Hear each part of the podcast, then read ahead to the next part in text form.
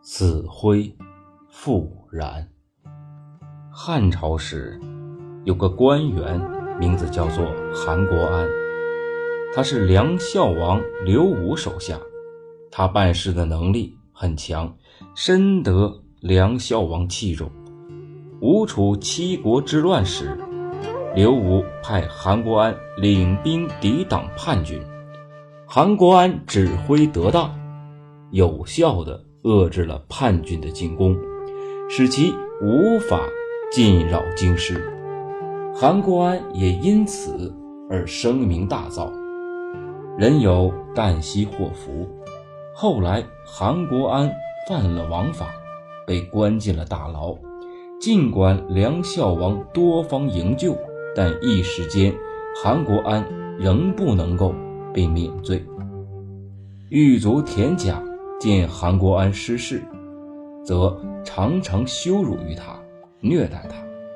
韩国安对田甲说：“我现在是地上的一把死灰，我可以任你践踏，但是你就不怕我这把死灰有朝一日复燃的一天吗？”田甲说：“呵呵，你这把死灰还能够复燃？就算有一天你复燃了。”我一泡尿也把你浇灭了。韩国安听了，虽然很是生气，但也无计可施。没过多久，韩国安就有了出狱的机会。原来，梁孝王想让自己的一名新宠臣公孙轨担任治理封国的内政，没想到受到了太后的反对。原来梁孝王想让自己一名新宠臣公孙轨担任治理封国的内侍，没想到受到太后的反对。原来太后认为公孙轨奸佞狡猾，不像韩国安那样正直有能力。太后如此器重韩国安，原因在于梁孝王曾经为王之时，以为自身为皇上的兄弟。就要与皇上有同样的排场，结果引来了景帝的不满。太后瞧出端倪，为了表示对梁王的不满，她曾经很长的一段时间内没有接见过梁孝王派来的使臣，因此梁孝王便命韩国安进京为其申辩。韩国安前去京都，首先见到的是大长公主。也就是景帝和梁孝王的姐姐，哭着对他说：“梁孝王作为儿子啊，是无比的孝敬啊；作为人臣啊，也是忠诚如一。为什么太后却视而不见呢？”当年吴楚七国叛乱之时，梁孝王念到太后和皇上的危险处境啊，就潸然泪下。难道这不能说明梁孝王的忠心吗？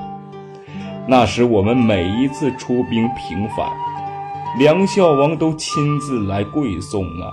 吴楚叛乱得平，梁孝王功劳的确是不可淹没的呀。那么由此可见，他并无二心。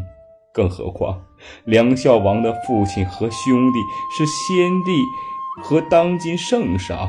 他常常参与大型的场合，身为习得一些王室的派头，这也不过是想让天下人夸耀，让大家明白太后和皇帝对他的隆宠而已。这一席话，韩国安说的是发自肺腑，也句句在理。大长公主深为感动，立即入宫向太后所禀明。太后听后大为欢喜，说道。你也赶快去跟皇上说说。碰巧此时景帝驾到，大长公主便重复了一遍刚刚跟太后讲的话。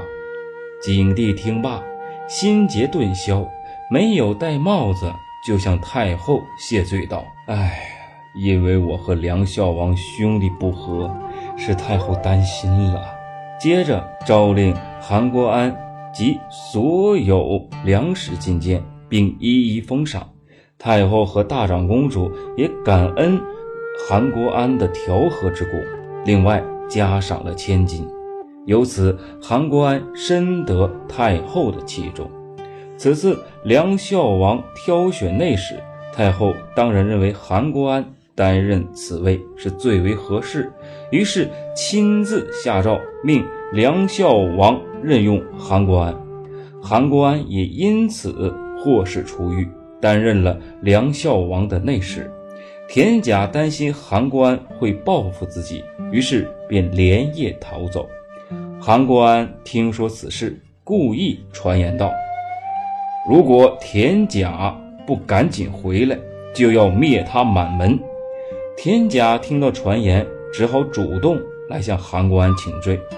韩国安讥笑道：“哈哈，如今我已死灰复燃，你可以撒尿了。”田甲吓得是惊慌失措，只好不停地磕头求饶。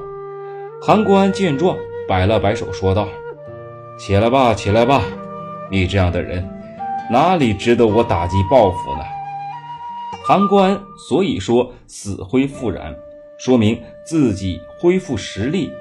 如今人们多用“死灰复燃”来比喻已经消灭邪恶力量或者不良思想再次出现，带有贬义与原意不同。